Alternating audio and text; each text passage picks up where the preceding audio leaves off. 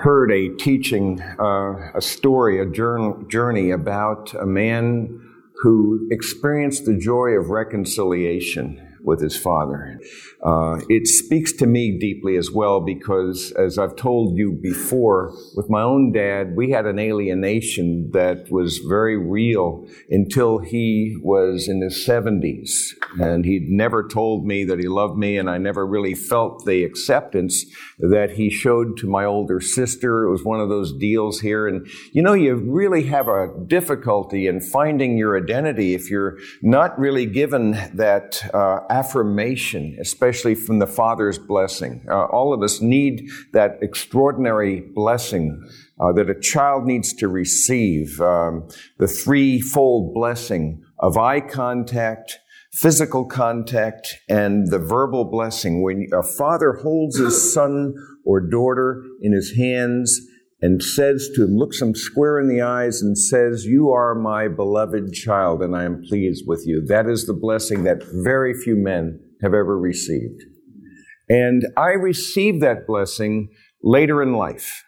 And it's uh, a great joy that, in my experience, I started calling my dad every Tuesday morning. For you, it became, why? I don't know. But for you, it was Wednesday. For me, it was Tuesday. But that, again, it wasn't that it was something profound that we would share, but it was just the fact that we were on the uh, on a level now where we understood, we accepted and loved one another, and that there were no conditions. And that was a very real joy that I experienced. And that's why I often say that many of us need to be reparented. What if we our dads are dead and we never heard those words? You see, uh, but we need to be reparented by the loving Father who came to the prodigal and, and when the prodigal came to him and he ran to the prodigal and he embraced him, he felt compassion for him.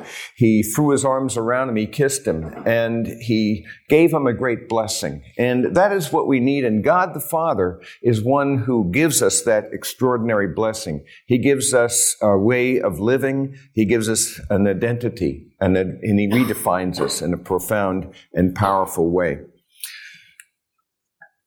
I want to speak this morning a little bit about that, that notion of what it means to have joy in the midst of circumstances, even when we do not have what we want, and few of us really have all that we want, but we can, we can choose joy in the midst of difficult circumstances.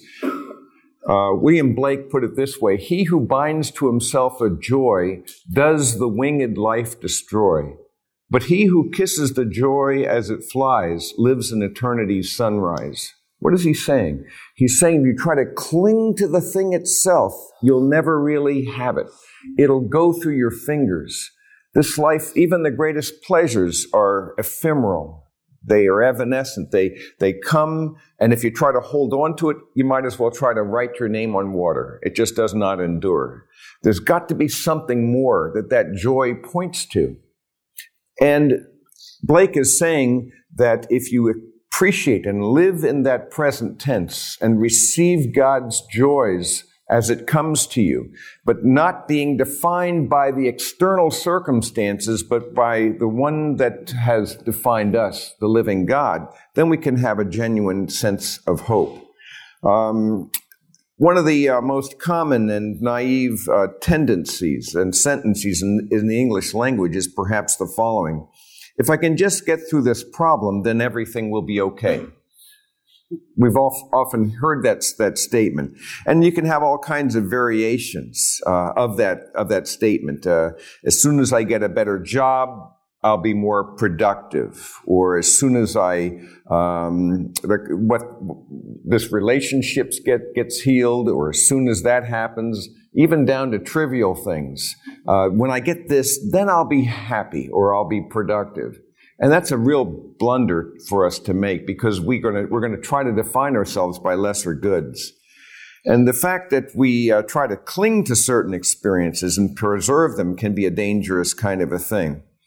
Uh, we don't really get through life by uh, solving problems in any final way, but rather by responding more adequately as we move along. And I want to say then that the issue is not what comes to us, but our response to it. It comes down to how do we respond to the circumstances uh, that confront us.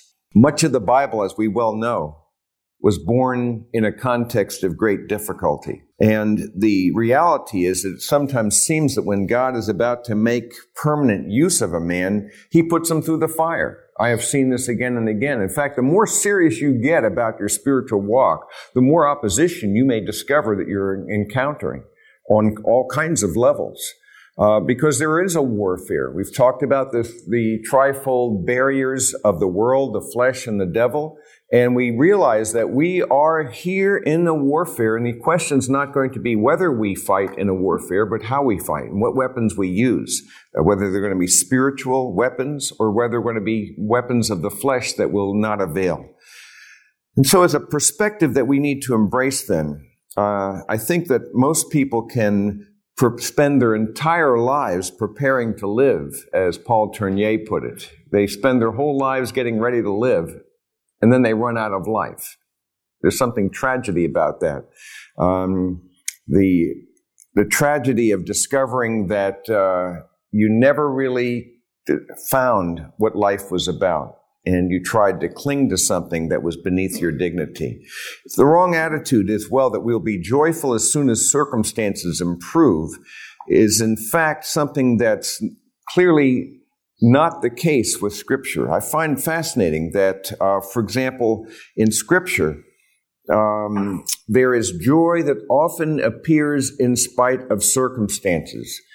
The book of Habakkuk. How many of you read that lately? Probably not. You know, it's one of those things. If you have a Bible and the if it's gilt edges, you know, and the and the edges, that the, probably the gold is real bright still right there because you haven't been in there working through Habakkuk of late. Uh, perhaps none of the minor prophets, but uh, actually there are some gems there. And one of the gems in this book of Habakkuk is how it concludes. This is the great book that says the just will live by his faith. And it's, it's quoted uh, three times in the New Testament in sig- significant ways. It is the just um, who will live by faith. And, um, and it is faith that justifies us ultimately. But the idea is that Habakkuk is wrestling with God about the fact that the people in his country, are people who are rebellious and who seem to be in need of divine judgment. And he says, How long are you going to wait until you bring things about and rectify things? But then when God answers him and tells him how it's going to happen, that he's going to use the Babylonians, a people who are even worse than they are, to do it, Habakkuk wrestles with God and he says, How can that be? That's even worse than we are. And God says, and he gives a perspective, but he doesn't fully answer Habakkuk's um, objections. Instead, he reveals something about himself. And apparently, Habakkuk gets kind of a vision of God himself. And in spite of the fact that he doesn't understand all of God's ways, he realizes that God is in control. He has the best interests of his people at heart. He will keep covenant. And at the end of this book, it's very significant that Habakkuk writes these words in uh, chapter 3 and verses 17 and following. He says, Though the fig tree should not blossom, and there be no fruit on the vine, though the yield of the olive should fail, and the fields produce no food, though the flock should be cut off from the fold, and there be no cattle in the stalls, yet I will exult in the Lord, I will rejoice or in the Lord, in the God of my salvation. The Lord God is my strength, and He has made my feet like hinds' feet. He makes me walk on my high places. What is He saying? Even if things do not work, even if it seems that everything falls apart, what is He saying He's going to do? He will still rejoice. And I want to argue then that the difference between happiness and between joy is profound. We've talked about this before. Happiness is circumstantially bound. It is related to the circumstances that you encounter. And consequently, when things are going well for you, um, with your friends, with your finances, with your health, you might feel happy. When things go poorly, you lose your happiness. But joy transcends that. Joy, on the other hand, is something which defies circumstances and can occur even in difficult times. Whereas happiness is a feeling, joy is an attitude. Indeed, you may say that joy is a choice. You can choose the way of joy because what you are now doing is allowing something bigger than your problems to define you, bigger than your circumstances to define you. You are in a bigger arena than that. And you discover then that God has called you to a higher calling. We do not want to let ourselves be defined by lower things, but rather to be defined by the ultimate. And when that occurs, then we can choose the way of joy. I can't choose to be strong, but I can choose to be joyful. And when I'm willing to do that, I believe strength can follow. I think that we, when we look at the prophets, we see that there's always a message of condemnation and then there's a message of consolation. The condemnation is because of the wickedness of the people, but the consolation is because of the promise that God, in spite of our wickedness, though He brings judgment, will ultimately keep covenant and he, there is a future for us. And I think that what gives consolation is the ultimate perspective of future. Uh, it would give me little pleasure to see that my enemy is destroyed. At the end of the day, the real pleasure, the real joy is going to be found in God's eternal promises, you see.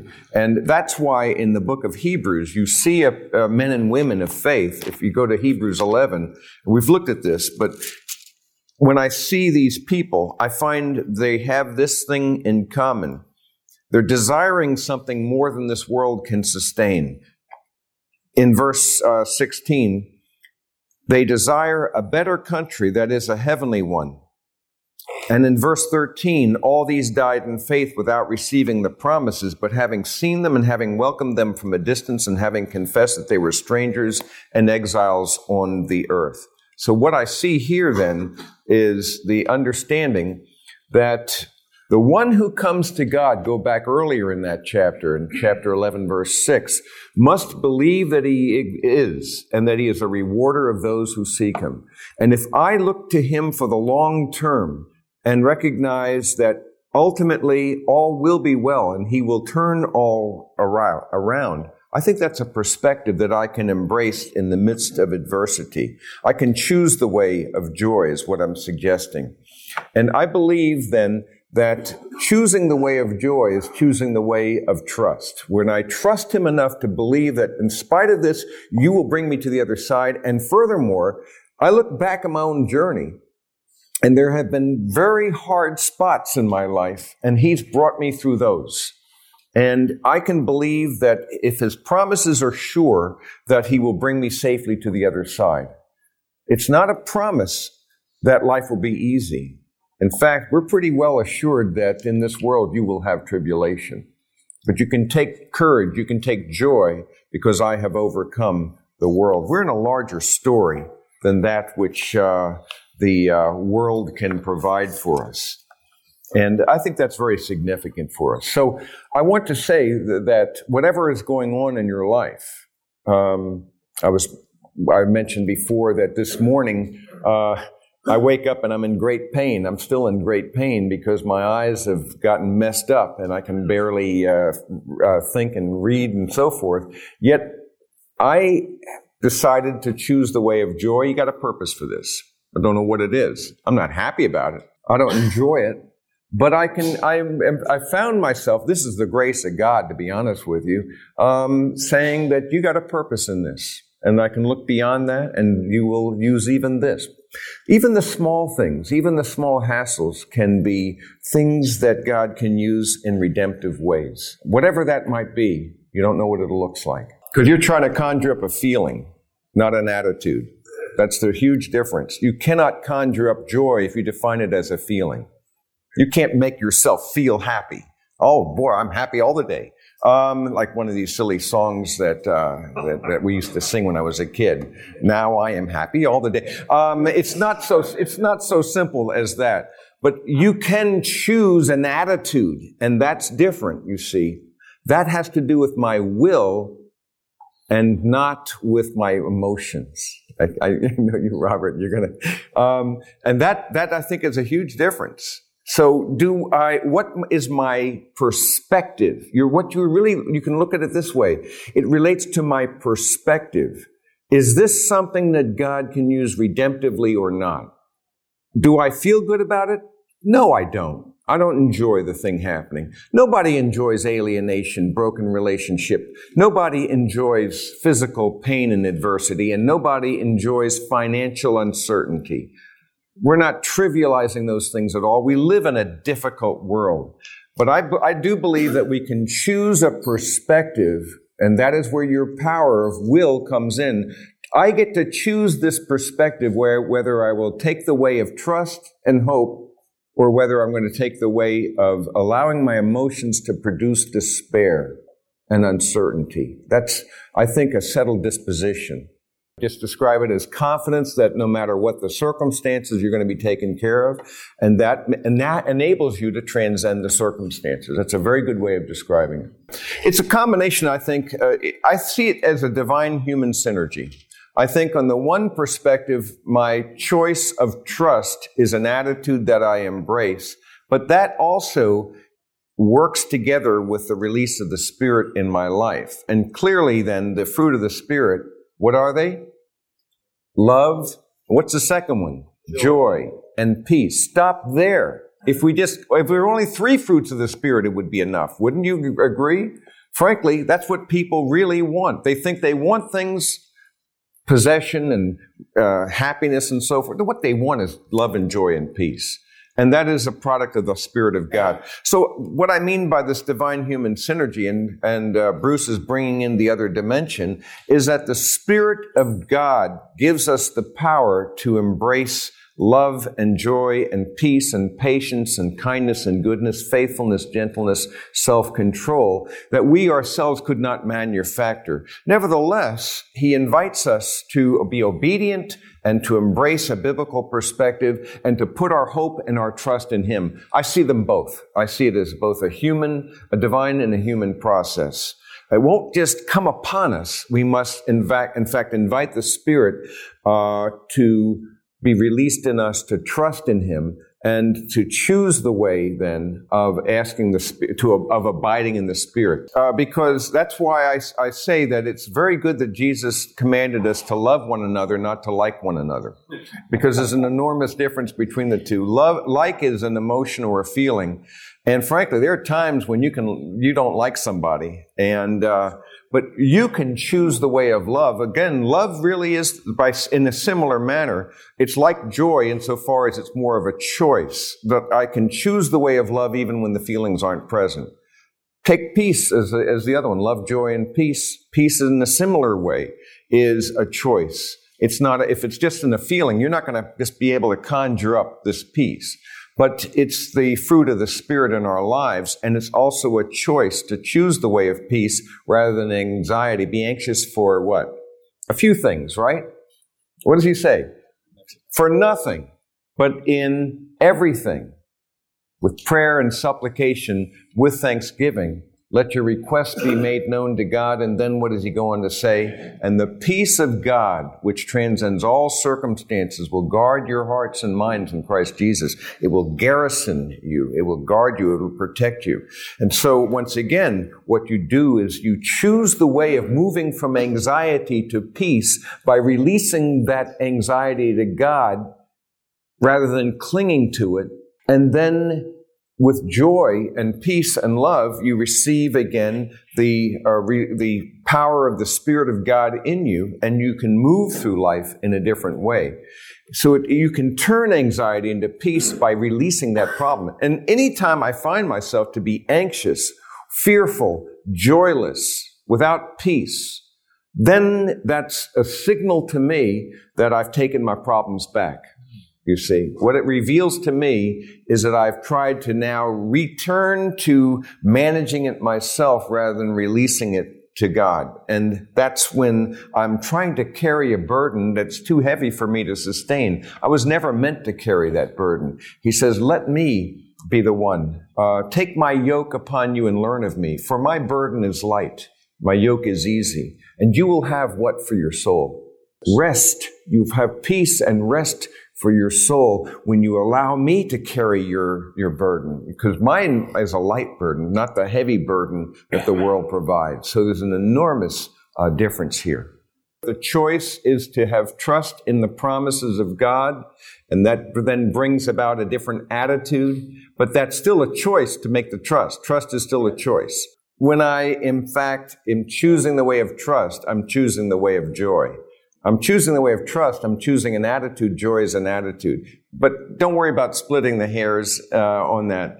Uh, the point here is that all of this comes down not to emotion, not to circumstances, not to external things, but to an internal perspective, attitude, life orientation, trust, a ruthless trust in the promises of God in spite of anything that appears to be contrary.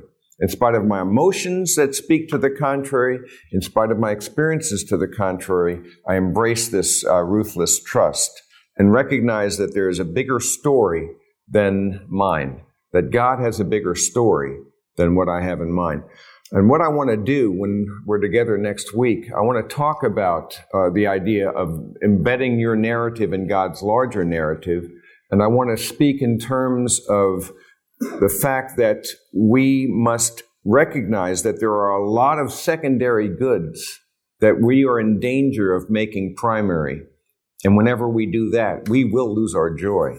And so uh, the choice is going to be between God and idolatry every time. And there are many forms of idolatry that we can embrace. And there are a lot of good things, but once they become first, they have their own way of destroying us inside out. They can distort us and destroy us.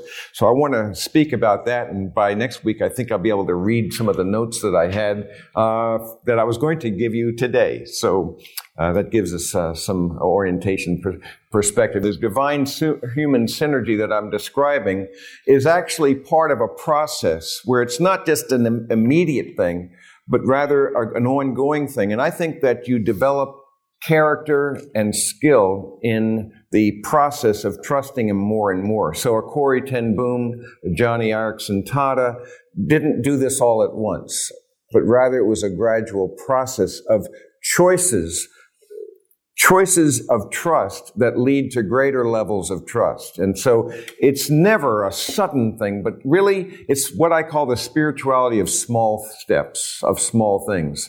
Being faithful in this moment and then when I see that I've pulled back, I can choose to go back to that. And I think every time I go around that loop, it can, I can gradually, subtly increase that. It's why if you go to Second Peter chapter 1, he speaks about the fact that, uh, therefore, applying all diligence in your faith, he says, supply moral excellence, and in your moral excellence, knowledge, and in your knowledge, self-control, and in your self-control, perseverance, and in your perseverance, godliness, and in your godliness, brotherly kindness, and your brotherly kindness, love. For if these qualities are yours and are increasing, see, there's a process, they render you neither useless nor unfruitful in the true knowledge of our Lord Jesus Christ. What I see him saying here is that you're not going to just get this right away but in fact, applying all diligence, and that's where the day by day challenge is every hour, frankly. Applying all diligence, I can choose to grow in those, those virtues, uh, those qualities, and that's where the spiritual disciplines come in as well. So it becomes a cumulative process, uh, and frankly, you're going to have a few steps forward and then you're going to have a few steps back this day, this very day. You're going to have, you may make some progress and then you might suddenly look back around and say, what was that coming from? But then you, at that moment of recognition, you choose again the way of trust and joy. And then when it slips back, but you see what I'm saying? It's a gradual, uneven process, but it is a process where it continues to develop. So don't expect perfection even this day. You're in a warfare, but live each hour as unto itself. You plan, yes, but what all you've got is this hour. All you've got is now. Every, every hour has enough anxiety of its own, let alone, let alone the whole day, let alone a, a month. We want the product without the pain. That's what it comes down to. And it's not likely that without adversity and perseverance in trial and pain, such that we, most of us, have never experienced, Uh, that gradual process, and maybe I promise both of them wrestled with God. They wrestled with God throughout that process. But what produced, what it produced was a quality of character that they would never otherwise have had. This is why I think most people want to know just enough about the Bible to have a more comfortable life, but not so much that it requires major change. That's, pr- that's pretty much what it comes down to. So just give me enough to make my circumstances a little bit better. I don't, I don't want the full deal. But you see, Jesus said, when you go for, when you come to me, you may not know it. You may come to me for various reasons because you want to have a better family uh, life and you want to have this, that, and the other. You're going to come to me for all the wrong reasons, I promise you. But at the end of the day, uh, you didn't know it, but you came in for the full treatment. And C.S. Lewis uses this analogy here in Mere Christianity when he speaks about um, a, uh, of going to a dentist. And uh, he says, you know, when I used to have a tooth pain, I, I would uh, not try to tell my mom because I didn't want to go. She, you know, she might give me the aspirin that I wanted, but she, I might, she might do something worse than that. She might bring me to one of those dentists. And you know what they're like? Once they, once they, they don't just start with one tooth, they start fiddling with everything, you see. And then he says, you know, give them a little bit and they'll take the whole thing. And he and basically he uses that that analogy, and of course, dentist, dentistry is a good deal less painful than it was in, in in, in his day. I can assure you of that. But there was an image here uh, of something that would be painful to bring about a, a greater good. But the, here's the point: when you give him a little bit, you didn't know it, but really, he's going to require everything at the end of the day. What's the cost of discipleship? Everything that you are and have. But that's a gradual process and a growth process. But he will not be satisfied until you are completely conformed to his image. None of us arrive in this life at that. But his desire is we continue to progress. And it is your progression, not your perfection, that matters. As A.W. Tozer put, put it, not perfection, but holy intention is what pleases the heart of God. And I want to stress that. You can choose the way of holy intention. You can't choose the way of perfection. But what's going to happen is your intention is going to shape what you become. You become shaped by that to which you aspire. You become defined by your aspirations, by your intentions. And so if I pursue this one thing, this one good above all else, that I may have him, that I may know you and the power of your resurrection and the fellowship of your sufferings, that I may know Christ, if that becomes my great desire, that I may know you and become like you, that is a process that God will be pleased to answer, though in ways we do not expect. He's going to take you on a journey, but he's going to bring us, and this is where joy comes in. We can be assured he will bring us safely uh, to the other side.